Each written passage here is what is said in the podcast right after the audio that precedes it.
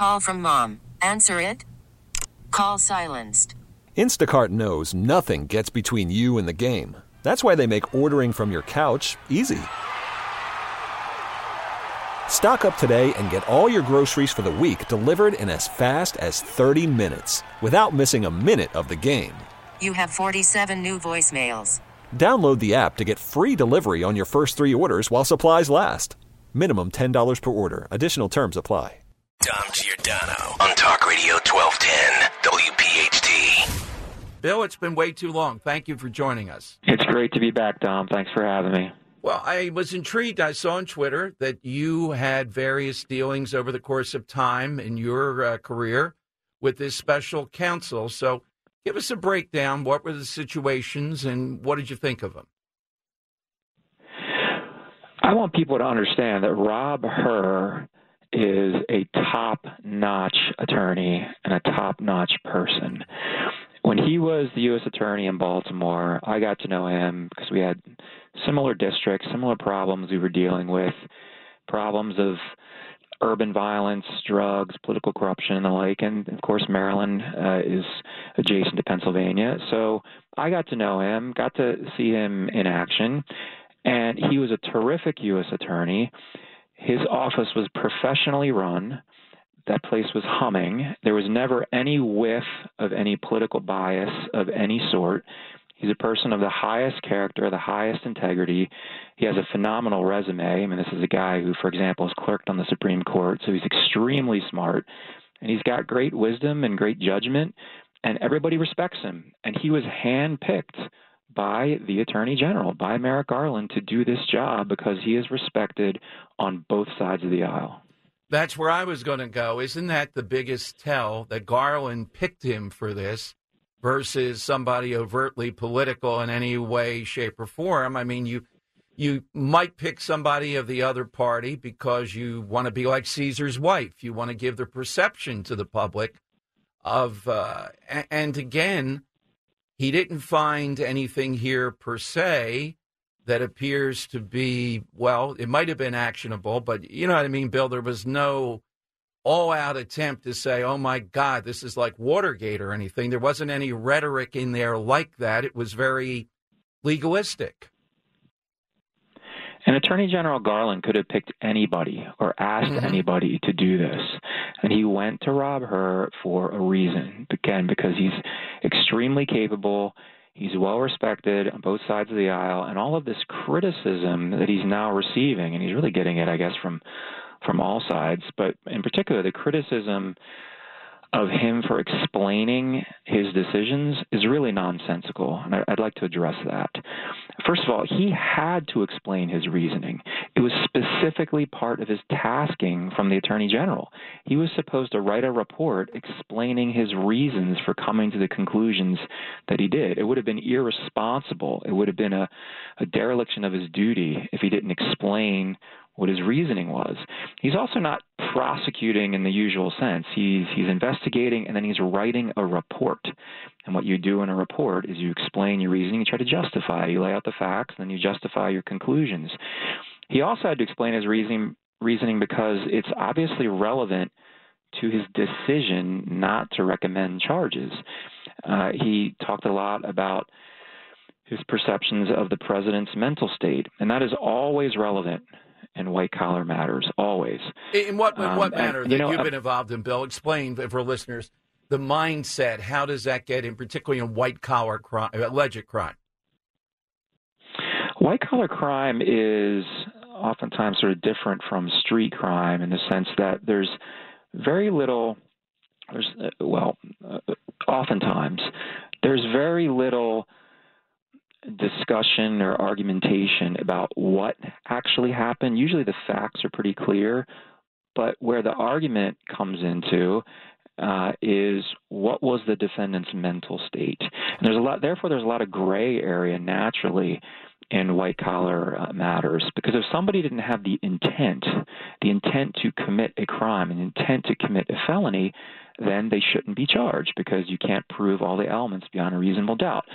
So it's a little bit different from, for example, street crime, robbery, you know, if you go in and you stick a gun in somebody's face and you're robbing a liquor store, it's pretty clear that you have the intent to rob the liquor store.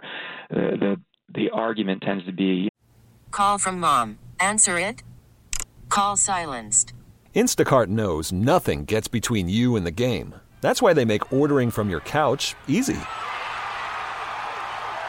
Stock up today and get all your groceries for the week delivered in as fast as 30 minutes without missing a minute of the game. You have 47 new voicemails. Download the app to get free delivery on your first three orders while supplies last. Minimum $10 per order. Additional terms apply. You know, do you have the right guy or not? That's not really the case in white-collar matters. White-collar matters boil down to the mental state of the potential defendant. Bill, have you ever, in your experience, I don't know if you've ever been a special counsel or something like this, said what we're talking about here, you know, there might be actionable items here. I guess he's saying that there were sort of, but you're not going to convict here. Not just like, let's remove Biden, memory issues, well-meaning elderly man, but something that's not going to, in your experience, get a jury to convict in this situation. Have you ever had to do that? That happened every day and all day when I was U.S. Attorney. It happens all the time.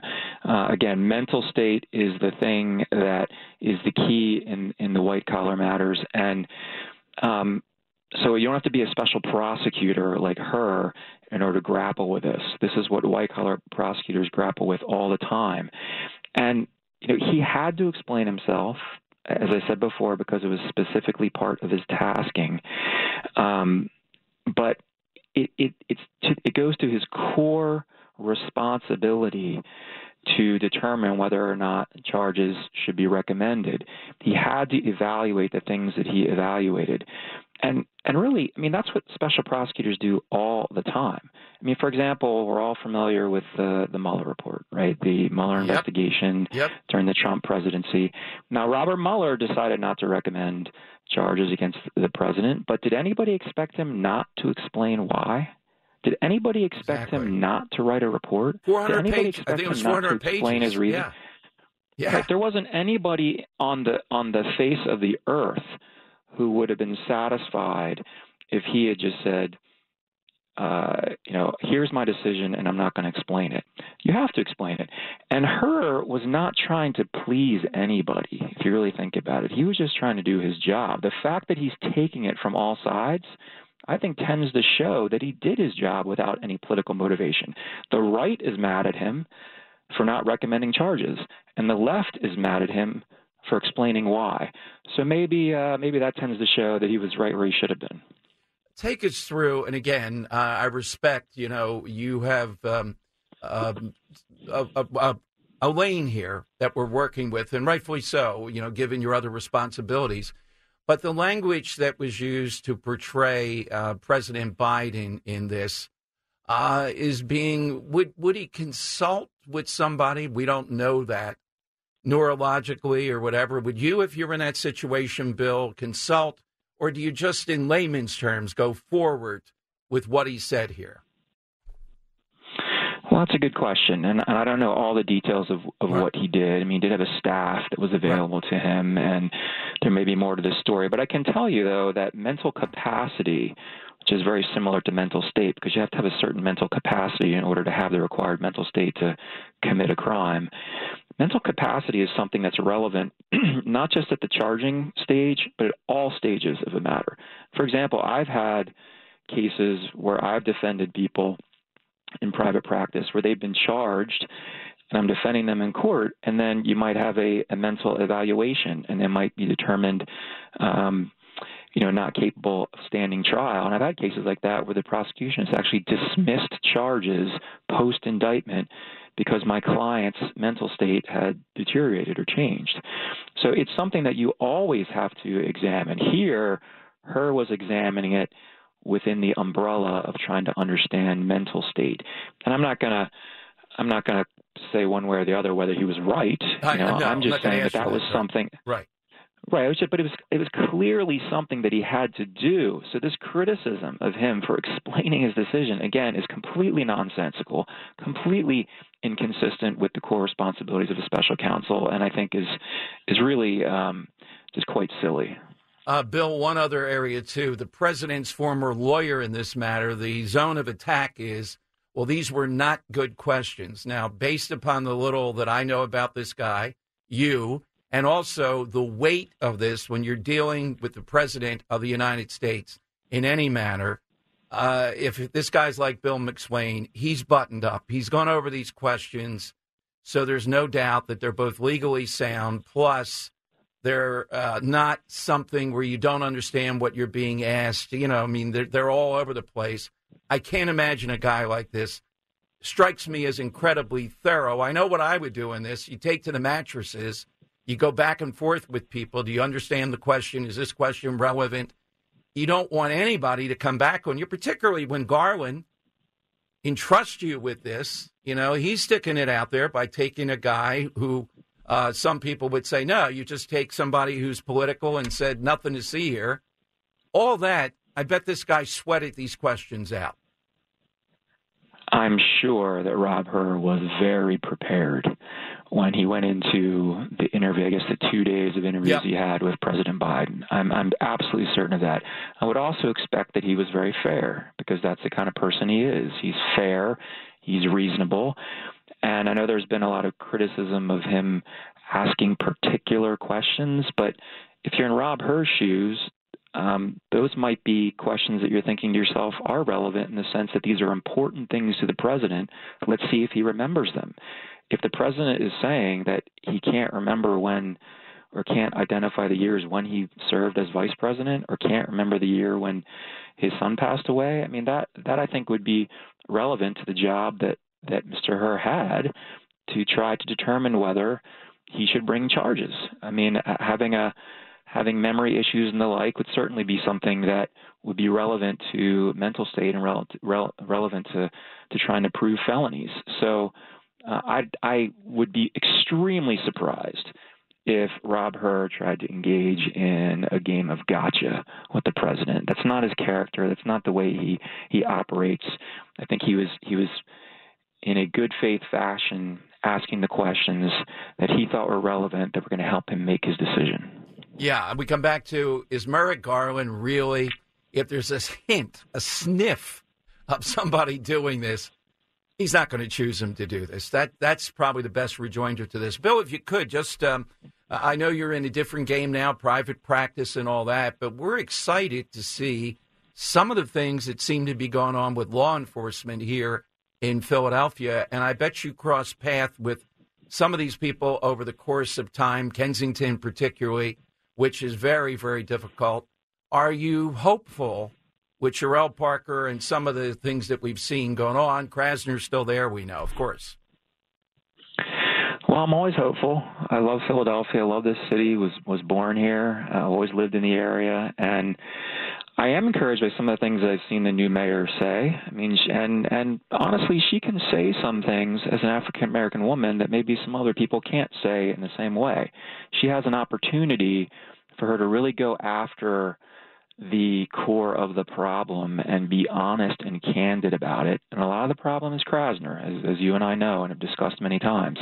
And if she can push back on him on some of his excesses, I think it'd be a good thing for the city. And, you know, it's something that is, I'm sure, she's thinking about it a lot. It's something that the voters care about a lot. Public safety was probably the number one issue in this past election. And so I'm certainly rooting for her and hope that this is something that she'll make a priority. Bill, thank you so much. And thanks for your analysis of her. That's what I thought. And again, this idea, you know, wild questions and all that. A guy like this seems to me a guy like McSwain. I know what you would do in this situation. And I know how, you know, you're sweating it to walk the line between getting to the truth but not appearing to be partisan here. And I think that's what this guy did. And if we ever see the tape, I think it'll be pretty clear. Well, thanks, Dom. It's great to be with you. Dom Giordano, weekdays noon till 3 from Talk Radio 1210 WPHD.